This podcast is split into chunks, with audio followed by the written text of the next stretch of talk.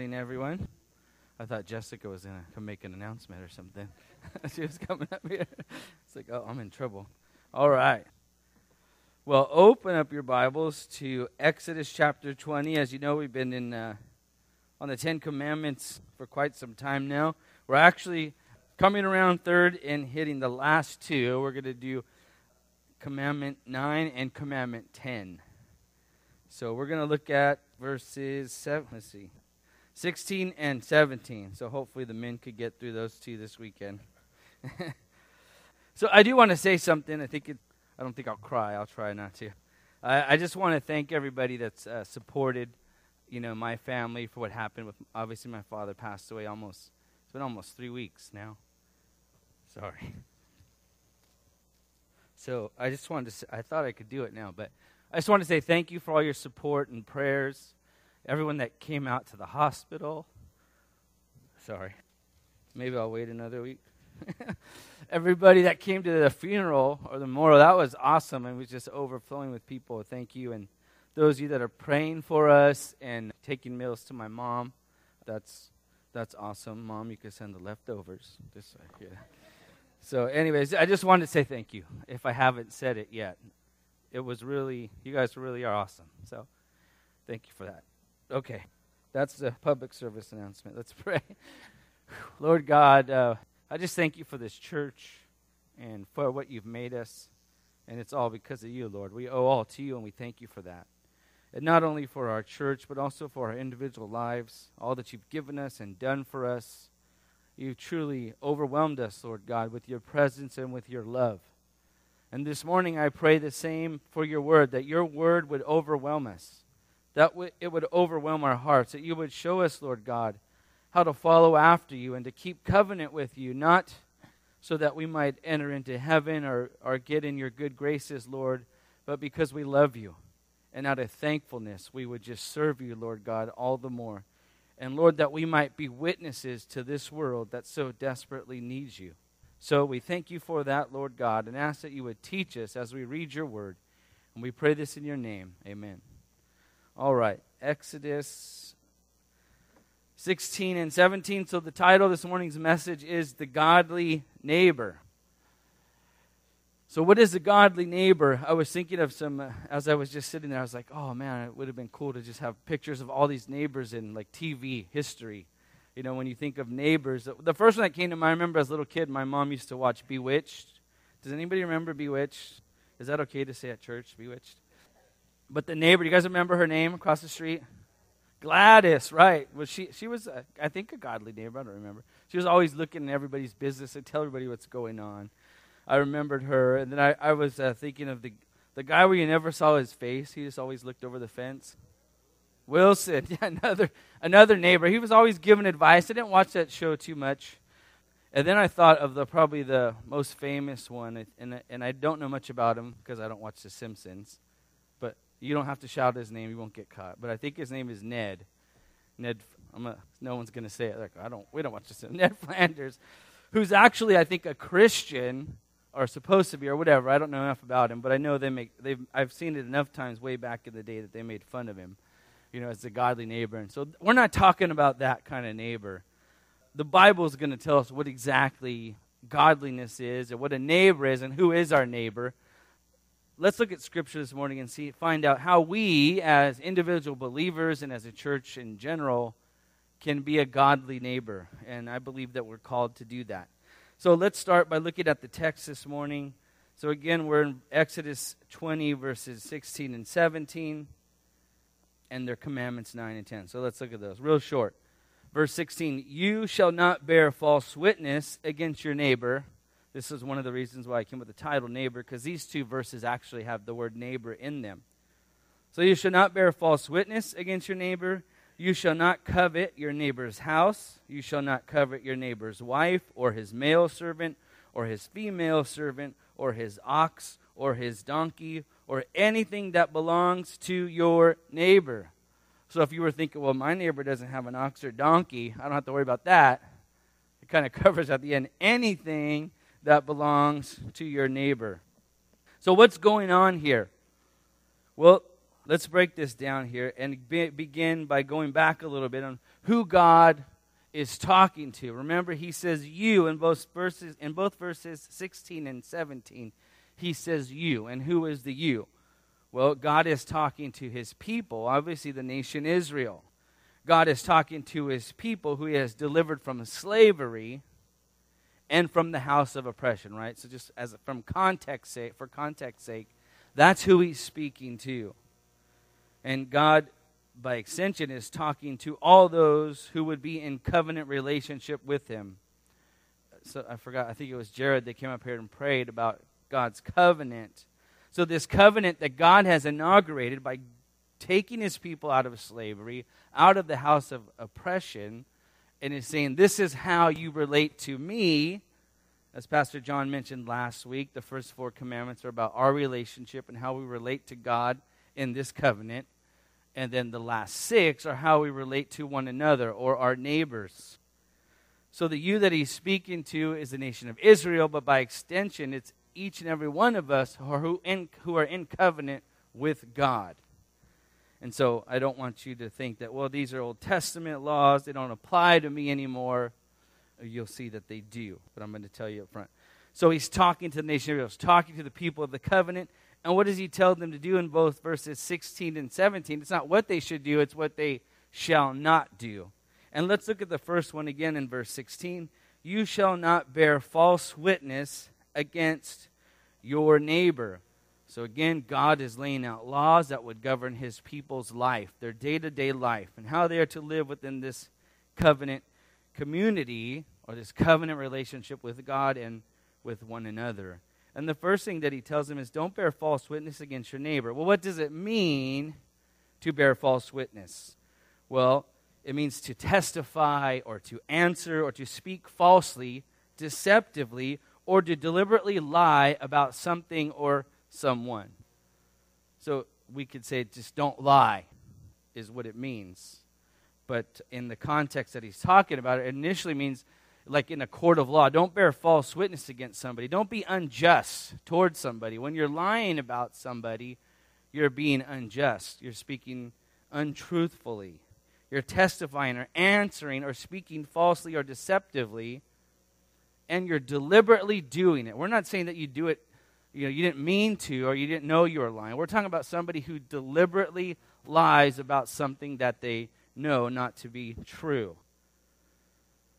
See, God's people are not to bear false witness about their neighbor. Now we could go into the what does it mean to be a neighbor? Does that mean the person that lives next to you or within your community, or is that who your neighbor is?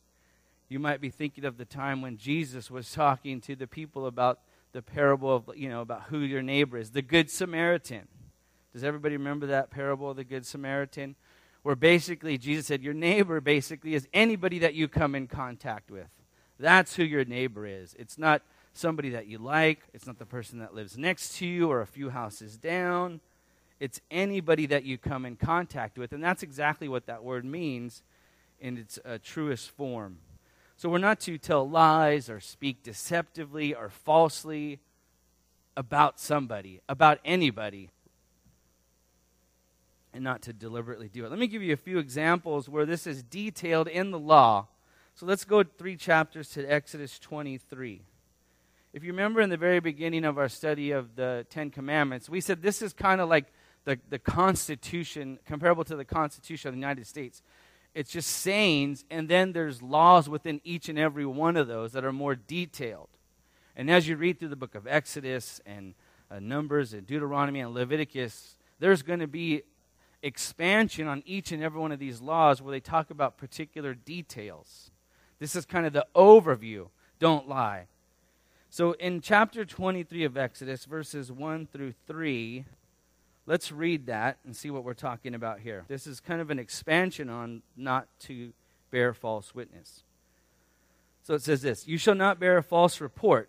Do not join your hand with the wicked man to be a malicious witness. So you can see that, hey, don't join somebody in telling lies about somebody else to be a malicious witness. You know that it's not true, yet you're joining somebody to do that. So this would also be covered under the ninth commandment. Let's read on. You shall not follow the masses in doing evil, nor shall you testify. So, here again about bearing false witness in a dispute. So, don't testify in a dispute as to turn aside after a multitude in order to pervert justice. So, lying, you're not just lying about somebody, but you're perverting justice. And as you know, our God is a just God, and we'll talk about that in a moment. Verse 3 Nor shall you be partial to a poor man in his dispute. So don't be a malicious witness. Don't testify in a dispute to pervert justice. And don't be partial towards people. Just because that person is poor and you're siding with the rich person, you're going to tell a lie. You're going to bear false witness. Go down a couple verses to verse 6, and we'll continue giving detailed examples of this prohibition of the ninth commandment. Verse 6 says this You shall not pervert the justice due to your needy brother in any dispute. So you can see that here is an example of somebody needing you to speak the truth. It says your brother specifically, but you are perverting justice to your needy brother in his dispute. Or actually, that's the other way. So you're helping somebody out because you want them to get what they want, your brother in this dispute. Verse 7 Keep far from a false charge, and do not kill the innocent or the righteous for I will not acquit the guilty. So you see, there's a, a, a judgment on bearing false witness, and we'll talk about that a little bit more in another verse. But just saying, keep far from it. Don't even partake of speaking unjustly. And then one more verse, verse 8. You shall not take a bribe, for a bribe blinds the clear sighted and subverts the cause of the just. And you it's obvious. If you're somebody's paying you to basically somebody's paying you to tell a lie. And so you see that expansion of false reports. And so God puts a prohibition on lying and bearing false witness and just being any taking any part of such a thing. a matter of fact, God has punishment for those who would partake in a false witness or, or lying about somebody. So turn with me and let's look at that real quick as an example. In Deuteronomy, look at chapter 19, verses 18 and 19. Deuteronomy 19, look at verse 18. So this is talking about judges. So this is talking about like in court uh, in ancient Israel. So after judges were established, established in the cities of refuge, look at what it says in verse 18. The judges shall investigate thoroughly. And if the witness is a false witness, and he has accused his brother falsely, so somebody is in the court of law, so to speak, and they're bearing false witness about something, look at what it says. Then you shall do to him just as he intended to do to his brother. Thus you shall purge the evil from among you. So it helped, it, it kind of made me think about, you know, being in contempt, you know, where you're bearing false witness, or you're lying on the witness stand. Here saying, hey, whatever was going to happen to that person that you falsely accused is going to happen to you. That was the consequence of that. You see, God's people are not called, they're called not to be false witnesses, not to render justice, or to not render justice. A matter of fact, God's people are called to pursue, to pursue truth, justice, and righteousness. Go back a couple of chapters in Deuteronomy and look at verse 16, or chapter 16, and let's look at verses 18 through 20. Deuteronomy 16, verses 18 through 20 says this You shall appoint for yourself judges and officers in all your towns which the Lord your God is giving you, according to your tribes and they shall judge the people with righteous judgment. Again, this is the development of judges within the cities of refuge because God is concerned with justice and righteousness. And look at uh, verse, where are we at? Uh, verse 19. I'm sorry. I skipped ahead, but that's okay. Uh, Deuteronomy 16, 18. Now let's go to 19. You shall not distort justice, you shall not be partial, and you shall not take a bribe, for poor for bribe blinds the eyes of the wise and perverts the words of the righteous. Justice and only justice you shall pursue, that you may live and possess the land which the Lord your God is giving you.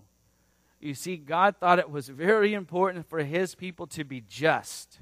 He wants them to pursue justice and righteousness. And obviously, if you're pursuing justice, then you're pursuing truth. So God's people are to pursue truth, justice, and righteousness. And that's why he says, don't bear false witness. But I think there's even a bigger reason why God calls his people to do this. And that's because God's people are called to represent who?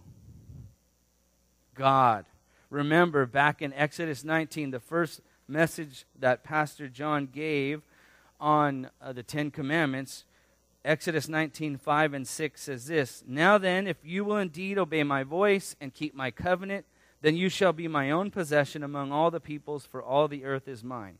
So God has called this nation to be his nation in his covenant relationship. And look what he tells them to do in verse 6 And you shall be my kingdom of priests and a holy nation. And the priest represents God to the people. So, Israel, God's covenant people, are called to represent God to everybody else, all the nations, it says. Now, God wants them to represent himself in which way? In accordance to chapter or uh, verse the ninth commandment. It's with truth and justice. In Deuteronomy, go back to Deuteronomy again. Deuteronomy 32 this is the second giving of the law uh, before they go into the promised land. But I, but I go here because I want to show you who God says He is. He says this this is Moses' song. He says, Give ear, O heavens, and let me speak. It's at Deuteronomy 32, verse 1. And let the earth hear the words of my mouth. Let my teaching drop as the rain, my speech distill as the dew as the droplets of the fresh grass and as the showers of the earth. So Moses is going to say something to the people because Moses, in a sense, is a priest for God. He's representing God to the people.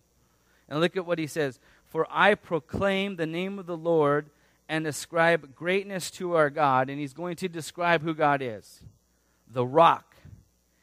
His work is perfect, for all his ways are just a God of faithfulness and without injustice, righteous and upright is He.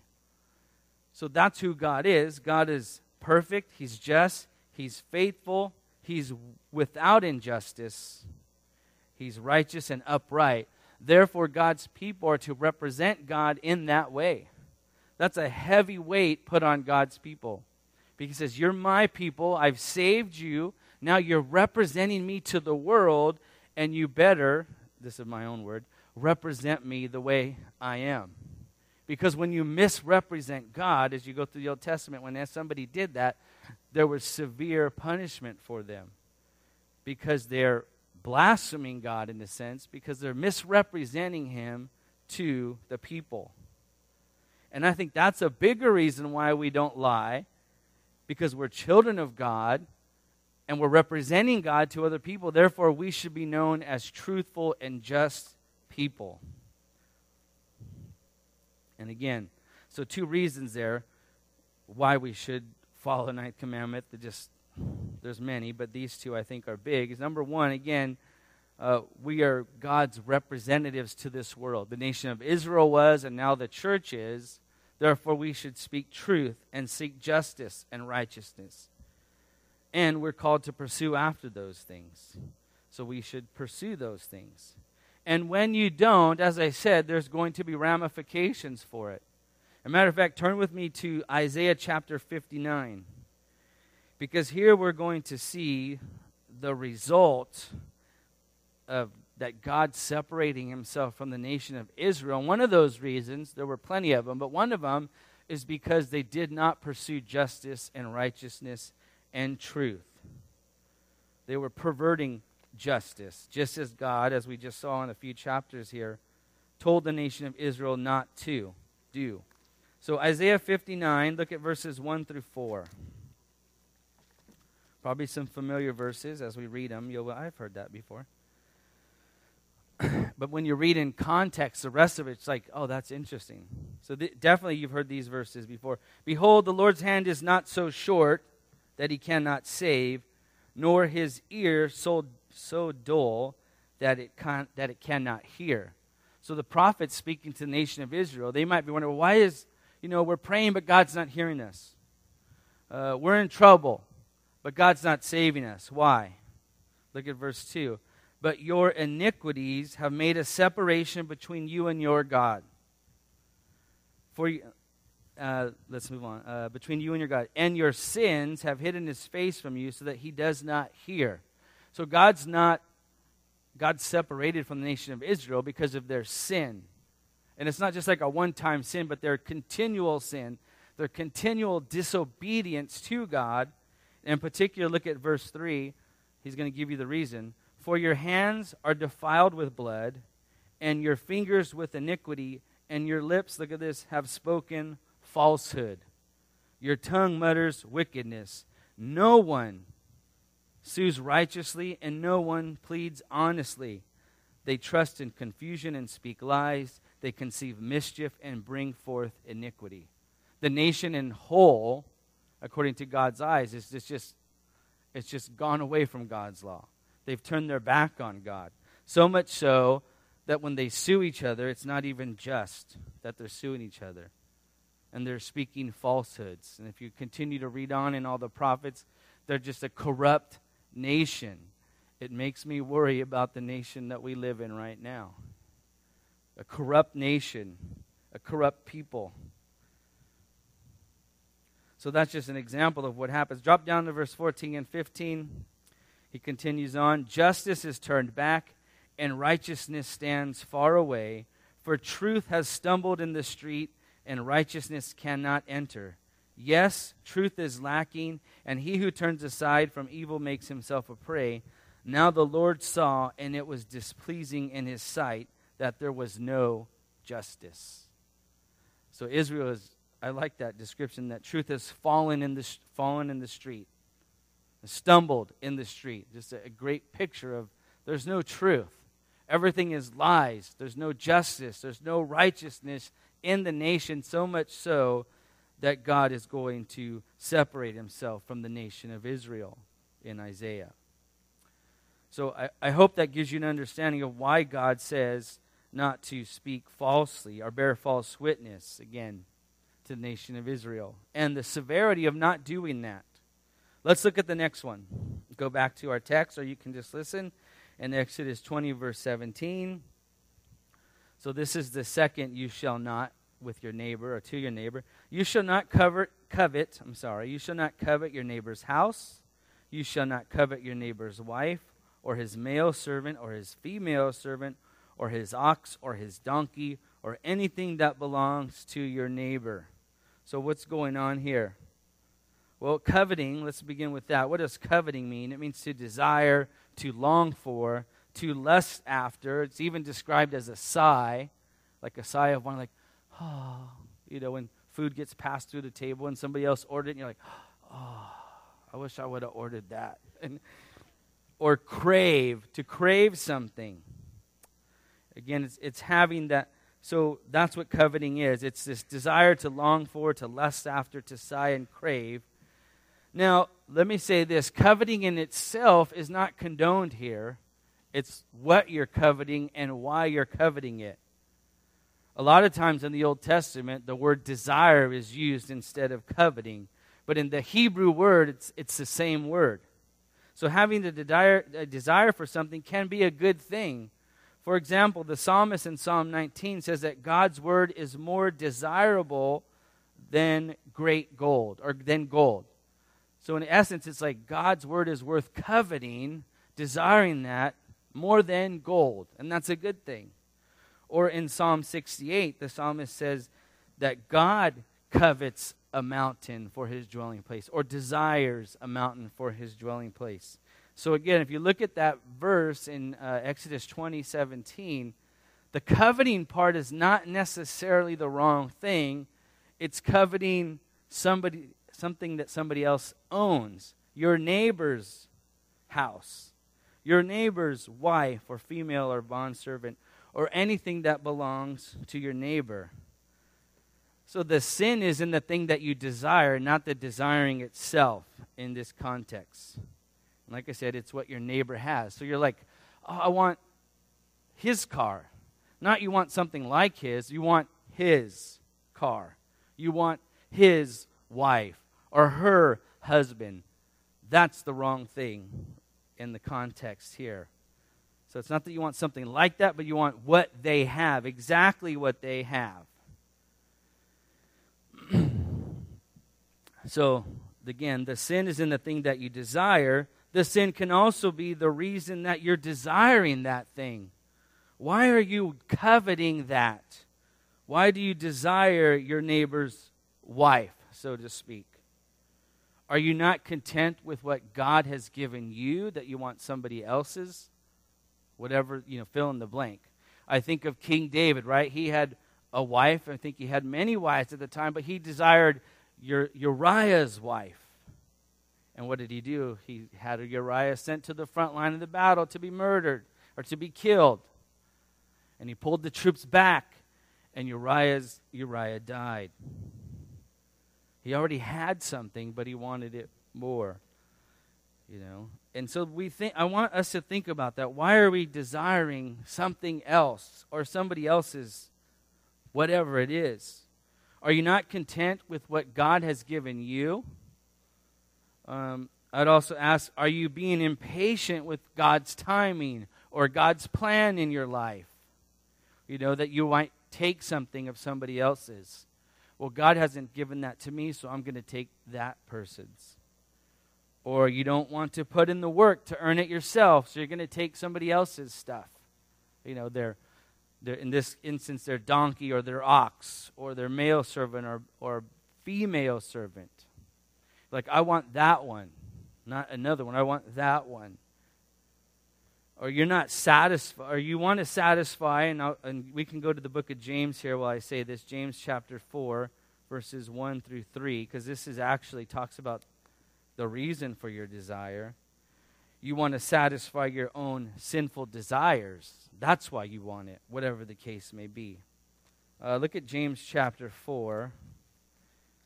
This is a good verse for this. Verses 1 through 3. It says this What is the source of quarrels and conflicts among you? So, where is there fighting among you?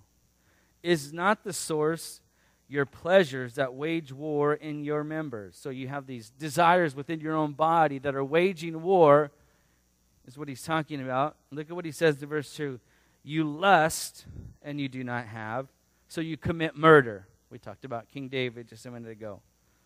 He didn't have something that he wanted, so in order to, he actually covered it up by committing having somebody murdered. You are envious and cannot obtain, so you fight and quarrel. You do not have because you do not ask. Go in and says, You ask and you do not receive because you ask with wrong motives. And this is what I want to focus on so that you may spend it on your own pleasures or on your pleasures right? So you want what somebody else has just for your own sinful pleasures. So that's what he's talking about. That's coveting your neighbor's whatever it is. You know, you don't even have a good reason to want it. You just want to satisfy or gratify your own sinful desires. And coveting actually reveals the depravity of our hearts, doesn't it? it shows us who we really are. I think of the prophet Jeremiah in Jeremiah 17 9. He says this uh, Jeremiah 17 9. He says, The heart is more deceitful than all else and is desperately sick. Who can understand it? I like that. Not that my heart's sick, but that he points that out. That your heart is desperately or is deceitful and it's desperately sick. That is totally contrary to what our culture says today. Everybody has a good heart. Follow your heart. Do your heart's desire. Do what your heart is telling you, so to speak. Or how do you feel about it? What does your heart tell you? Jeremiah points out to us that our heart is desperately sick. You know, we don't allow our hearts to rule our lives. I would say you could, whatever you have in your heart, judge it by the Word of God, judge it by a council of a bunch of other people, and then make the decision. Don't just go by what your heart desires, because our heart is desperately sick and evil. I was thinking there was a show back in the 90s called Seinfeld. Some of you may remember. And I was thinking of this uh, episode um, there's episode I don't remember the context of it, but um, uh, the neighbor was telling the neighbor's name is Kramer, and he was telling George, "You got to listen to the little man. The little man knows all in his in his heart, like like his conscience or something." And George says perfectly, "My little man's an idiot." And I want us to think of that about our heart. Our hearts can be idiotic. So don't just go by your heart, run that by somebody. Run that by somebody you trust. Hey, this is what I'm thinking of doing. And that will help you. So don't listen to the little man all the time. Because our little man's an idiot. You'll remember that. My wife seemed like, I can't believe you we talked about Seinfeld. And but it gets the point across, right? So again, Jeremiah tells us that our heart is desperately sick. Jesus himself gives us thoughts on our heart. Let's look what Jesus says about this in Matthew 15. In Matthew 15, let's start at verse 18. Look at what Jesus says. He says, But things that proceed out of the mouth come from the heart, and those defile the man.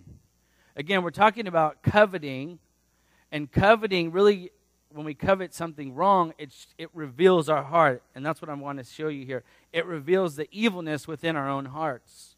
And this is what Jesus says He says, For out of the heart come evil thoughts, murders, adulteries, fornications, thefts, false witnesses, slanders. Those are the things that are in man. We're sinful men, and it is only because of Christ that we are withheld from doing these things. But Jesus saying that's where it starts. It starts in the heart. So coveting your neighbor's wife or your neighbor's donkey or whatever your neighbor's is, it comes from something inside that's already there. It just reveals to us all that is inside. So again, sinful desires and coveting re- reveal the depravity of our own heart. And the end result of living a, co- a covetous life will bring death. That's what James says in James chapter 1. Turn there with me if you'd like, or just listen to me. James 1, verses 14 through 15 says this. He said, But each one is tempted when he is carried away and enticed by his own lust.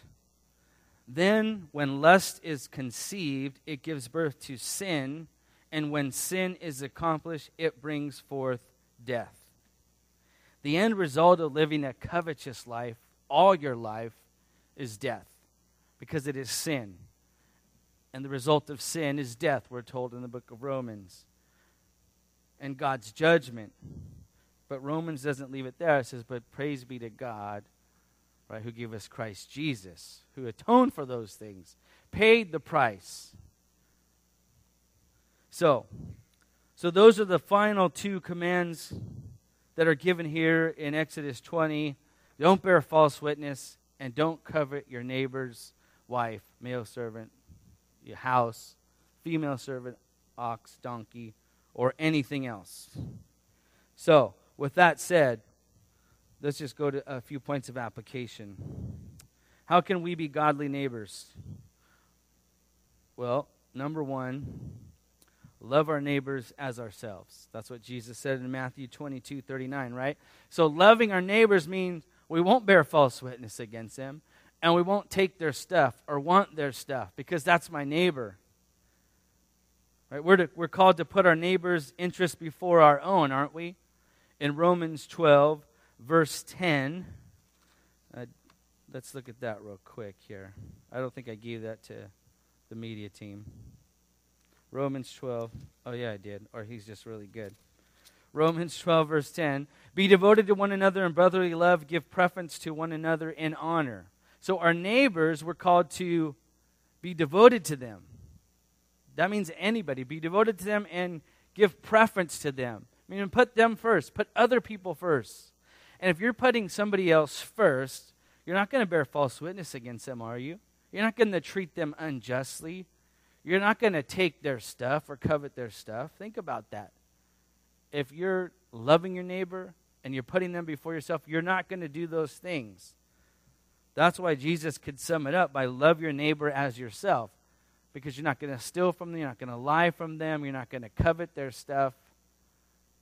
You're going to honor them. All six of those last commandments out of the ten. And in 1 Thessalonians 5:15, this also adds to this thought about putting our neighbors first. Let's read that. 1 Thessalonians 5:15 says this, "See that no one repays another with evil for evil, but always seek after that which is good for one another for all people." So not just within the church, but all people. And I was really convicted by that because I was thinking, yes, you know, as I was looking over this one, I was thinking yesterday I was coming up this on ramp and it, it's a single lane, but this one guy decided to make it two lanes, and I might have made it down to one lane on him. And I was thinking, well, he's my neighbor. I should just move over and, and let him go. Whatever. He wants to go around me, just let him go around me. Right? I mean, if if it's really we're looking out for his best interest, my best his best interest is not for me to brake check him or push him off the side of the road. Right? It's to just let him go around. If maybe he's having a bad day, maybe he's in a hurry, and maybe he's just, you know, not a nice guy, but whatever. Just let him go. Put our neighbor's interest before our own. So that means I'm going to be a good driver, Mindy, from now on. Not, it's not going to be about me on the way. So I may be late to everywhere I go now. Put our neighbor's interest before our own. I don't repay evil for evil. That's really just spoke to me for, you know, driving. Okay. I'll admit that.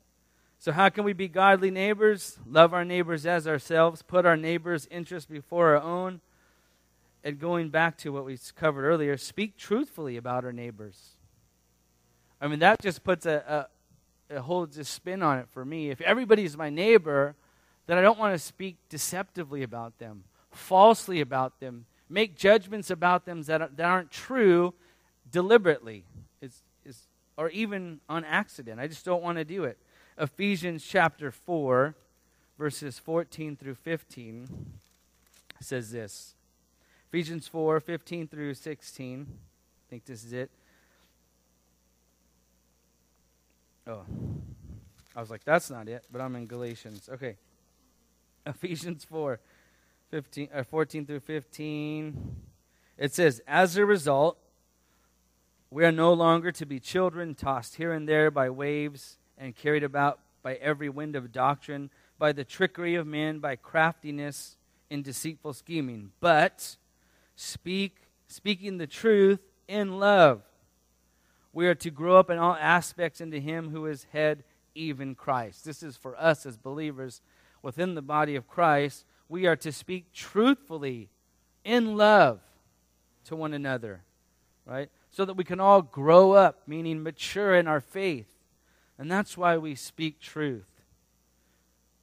So we need to speak truthfully about our neighbors, right? For our own, in love. So in love, we do it. Don't forget that. Truth in love. Remember that. Truth and love. You lovingly tell the truth. Don't do it in a mean way, right? And it's to help us all to grow up or mature in Christ. So we speak truthfully. Fourthly, so that we don't covet our neighbor's stuff, we're to be content with what God has given us. Think about that.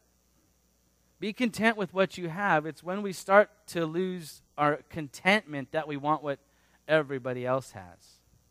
We live in a society that loves to disturb our contentment. Right? We could be content with the iPhone 6, but no, you need the 10 or whatever one is out there now. You can just put that in any anything. You would be content with this car, but you need this one. Marketing is all about messing up your contentment, showing you that you need something else. Uh, let's turn to the book of Hebrews for this. Okay, we got we got to speed this up here. Hebrews uh, chapter 13. Look at verses 5 and 6 because I think this will show us, this speaks to us about contentment. Hebrews 13, verses 5 and 6. So he says, Make sure that your character is free from the love of money, being content with what you have. For he himself has said, I will never desert you, nor will I ever forsake you. So that we confidently say, The Lord is my helper, I will not be afraid. What will man do to me? So being content is to remember that what we have right now, or even what we don't have, is because God wants it that way. That might not make you feel that comfortable, but God understands what He's doing. We're told that God is just and truthful, right? So everything that we have comes from God, and in that moment, we need to learn contentment because it comes from God. And we need to understand that God will provide if we need something. That's what it says here. He says, Be content with what you have. Why?